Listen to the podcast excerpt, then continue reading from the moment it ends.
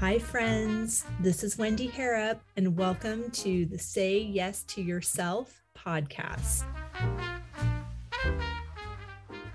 Saying yes to yourself is not about being selfish and more about self preservation, self care, self compassion. It is not a middle finger to everyone else, but a warm embrace, starting with you. It isn't reactionary, but a response to your current circumstance. Sometimes it's the gateway to rapid transformation, but most often it is a graceful unfolding, an intentional becoming of the very best version of yourself. It's not that you don't care what other people think, it's that you're undaunted, untriggered, and unavailable to allow it to sway what your heart in alignment is saying your heart, your intuition, your vibe, discernment of the Holy Spirit, your highest and best, all of it means the same thing. So choose the semantics that brings you peace and do the thing that it's telling you to do. It's a practice. It's like any muscle that needs exercise. It's awkward until it's elegant. On the Say Yes to Yourself podcast, you'll hear stories from women just like us who are adding this practice to their daily lives in big and small ways, and as a result, are experiencing the truth that everybody wins when you say yes to yourself. So, those are the, all the things that I wrote down when I'm thinking about this podcast and what it means and what my experience has been. You know, I have not always said yes to myself. I made myself available for everybody else. I actually love saying yes. It's one of my favorite words. I would say that giving is how I receive.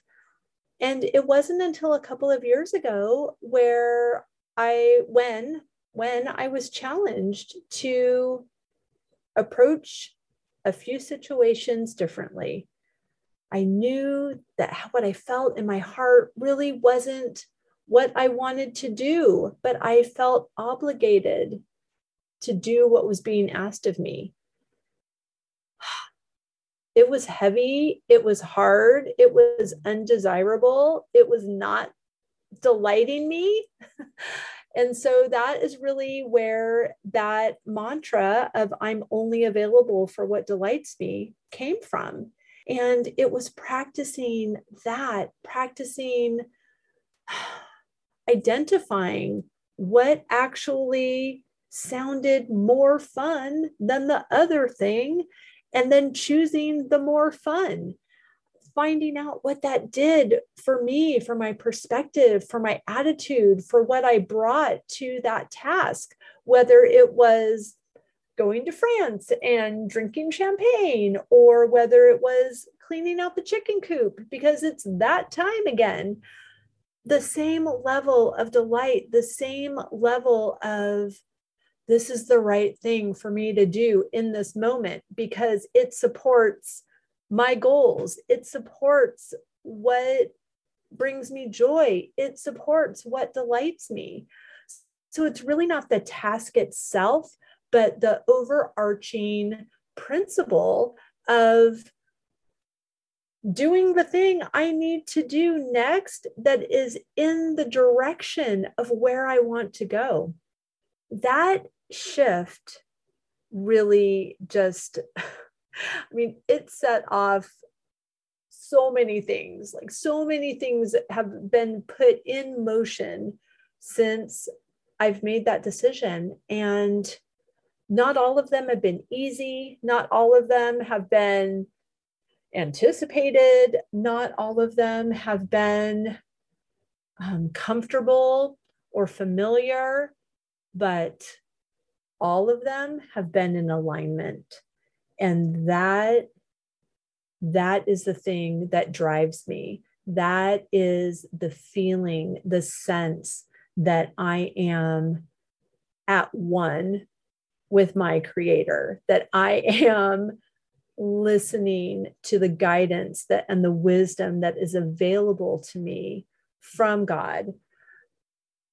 And I feel safe in taking those steps. I feel safe in trusting myself. I feel safe in trusting the universe. I feel safe in the knowledge that I'm seen and heard and loved and known. And I actually don't have to fear a future that I haven't seen yet. I, I really can trust, I can surrender that all of this is working for my good, that all of these circumstances are not happening to me, they're happening for me. When I made this shift, when I became aware of this opportunity that I have, the, the gift that it is to say yes to myself, I started recognizing other people doing that in so many ways, in really big ways. In fact, I've already interviewed some women that have made major life shifts as a result of saying yes to themselves, of trusting their intuition, of trusting their hearts, of trusting their vibes, of trusting that the Holy Spirit, what's in us, and whatever you want to call it, please call it that and please respond to what it's telling you to do. So, these women that I've been talking to, like I said, they're doing it in big ways and they're doing it in small ways. I have one friend that was encouraged by her coach to just find out how she likes her own eggs. And that was a metaphor for what does she want to do in this moment? Do I want to open the door with my right arm or my left arm? sometimes those are the only decisions that we're capable of making in a moment. But if we get into the practice of listening to ourselves, of trusting ourselves, of checking in, how am I feeling in this moment? Does this feel good in my body? Or is there a dis ease? Is there something that's not in alignment? Is it okay? To not say yes to everything that's asked of me. Yes, yes, that is okay. And I'm hoping that in these conversations that we're all able to pull out a nugget that will inspire us and empower us to live our highest and best lives in service to the people that have been put in our proximity for a reason. I am so excited to go on this journey with you. And I could not be more honored that this is the next season of my life. I'm really eager to share it with you. And I can't wait to see where we go.